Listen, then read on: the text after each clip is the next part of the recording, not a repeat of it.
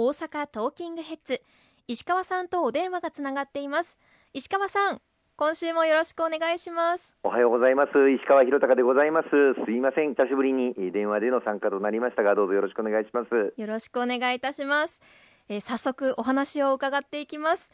えまずは新型コロナウイルスの感染状況についてです、はい、え現時点ではすぐに緊急事態宣言は発令されないと思って良いのでしょうか？少なくとも今週の段階では直ちに緊急事態宣言という状況ではなかったと思います。今後の状況次第ですけれども新規陽性患者の数の伸び方が少しずつま鈍化をしてきているという状況とそれから大阪におきましても軽症、中等症の方々の病床の使用率はだいぶ逼迫してきていてですね1月31日の時点で73.6%病床使用率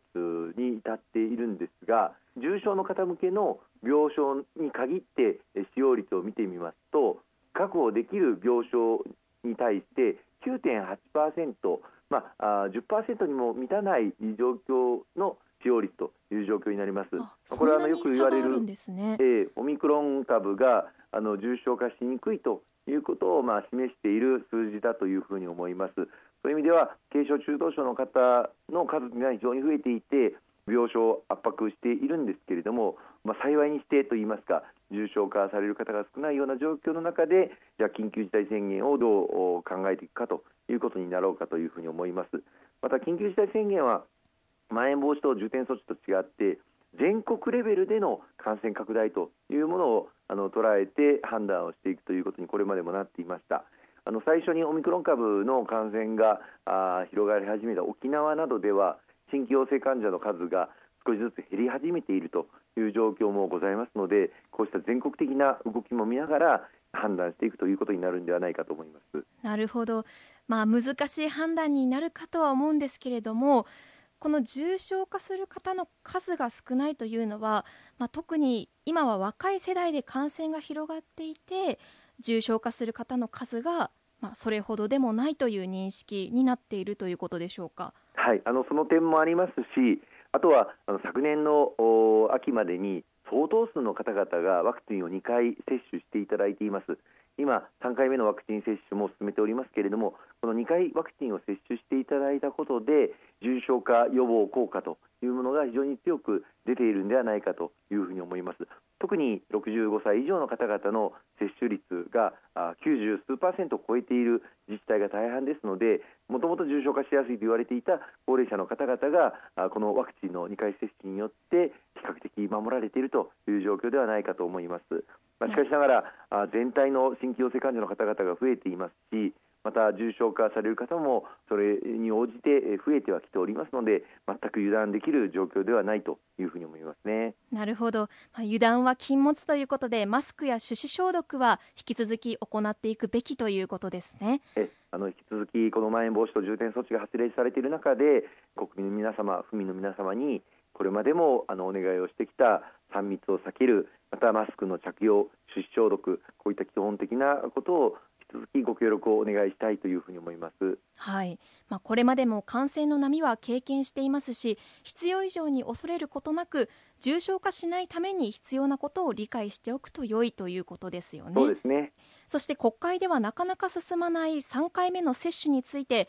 野党が岸田総理大臣を追及しました。このことについては石川さんいかがですか？はい、あの3回目の接種はこれからですので。今あの、なかなか進んでないという批判は私は当たらないと思います。そもそも日本は1回目の接種のスタートがあの海外と比べて遅れました。それはなぜかというと野党の皆さんがワクチンの接種を開始する前に日本の国内でも日本人に対してもしっかり大規模な治験を行うべきだと安全性を確認すべきだという強い主張を野党の皆さんがされていたんですよね。でその日本国内での治験を行ったことで海外に比べて1回目のワクチン接種の開始が2、3か月遅れたわけです。高齢者の方々のワクチン接種が終了したのが7月末でございましたので今、2回目の接種から6か月をめどというふうにしていますからこの1月から3回目の接種がスタートするというのがあの基本的な認識だというふうに思います。だから今の時点で海外に比べて3回目の接種が遅れているというのは批判のための批判に過ぎないと思いますね。なるほど。では必要以上に恐れることはこちらもないということなんですね。えあのワクチンの接種は今着々とあの進めさせていただいております。各自治体も2回目の接種から3回目の接種までの期間を前倒しをするこのことにもご協力をあのいただいております。ただ一方課題もあるのも事実でして例えばあの今回はファイザー製のワクチンとモデルナ製のワクチンの量の割合が1回目、2回目と違って異なります。1回目、2回目は圧倒的にファイザー製のワクチンの方が量が多かったので国民の皆様の中にはファイザー製で1回目、2回目を打ったという方が大半を占めているんですね。もちろんモデルナで1回目、2回目打った方もいらっしゃると思うんですがあの3回目のワクチン接種については実はモデルナ製のワクチンの量が1回目、2回目に比べて割合が増えているという状況にあります。そういう意味で3回目の接種をモデルナでもいいよと言ってくださる方が増えていただかないとなかなかファイザー製のワクチンを3回目打とうと思っても予約が入りにくいという状況がありますここはあの政府に対しましても1回目2回目ファイザーで3回目モデルナでといういわゆる交差接種これをすることでも効果は十分得られるということが専門家の指摘にもございますのでそういったことを丁寧に説明してもらいたいということを訴えております。はい、石川さんも今おっしゃったこの交差接種というのは国民の理解はまだまだ進んでいないという認識なんでしょうか？そうですね。あの1回目2回目と異なるワクチンを用いて接種した場合の安全性や効果というものについての国民の理解がもう少しあの広がる必要があると思うんですよね。特にあの1回目2回目ファイザーで3回目モデルナを受けた場合に抗体価が十分に上昇するということこのことについての認識がもっと広がる必要があるというふうに思います。またモデルナ製だと副反応が非常に強くなるのではないかという懸念が大変あの多いんですけれども実は3回目の接種に使うモデルナ製のワクチンというのは1回目2回目に比べて投薬する量が半分の量というふうになりますので発熱などの症状がモデルナ製では2回目に比べて少なくなるということが報告されております。このことについてももう少し認識が広がらなければいけないというふうに思いますね。なるほど。まあ、こういった情報をまだよく知らない方のために、なんか分かりやすいホームページとかそういったものはあるのでしょうか？はい、あの政府ではあの首相官邸や厚労省のホームページで3回目の接種についての皆様に知ってほしいことというお知らせを掲載をしておりますしチラシも配っております。この中で先ほど申し上げたようなあの3回目の追加接種の重要性とかあるいは交差接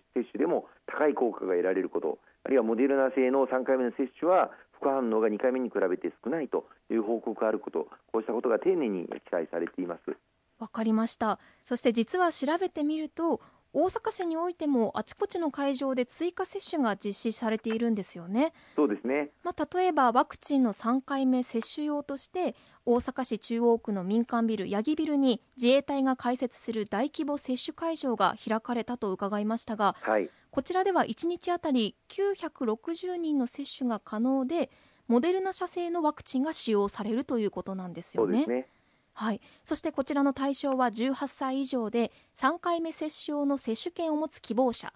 接種期間は2月7日から7月31日の予定です。予約は昨日2月4日から始まっていて専用サイトのほか電話でも受け付けられるということなんですよね。はい。あの私、実は今、公明党で安全保障部会の部会長をさせていただいております、はい、これはあの防衛省、自衛隊のあの活動について政策の責任を持つ立場なんですけれども、まあ、1回目、2回目の防衛省自衛隊が開設したあ大規模接種会場が大変評判が高かったもんですから3回目についてもぜひともやってもらいたいという声をたくさんいただいておりましたので私から防衛省自衛隊に対しましてぜひ3回目のワクチン接種についても前向きに検討してほしいということを強く申し上げておりました。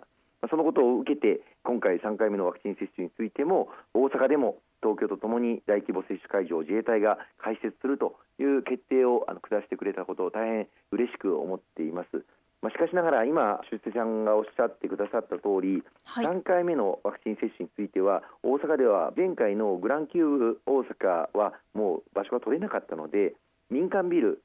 中央区の八木ビルに変わったということとその結果1日あたりの接種回数が1回目2回目は1日5000人打てたんですけれども今回は960人と大幅に激減しているということをどうかご理解をいただきたいというふうに思います。まあ、そういう意味で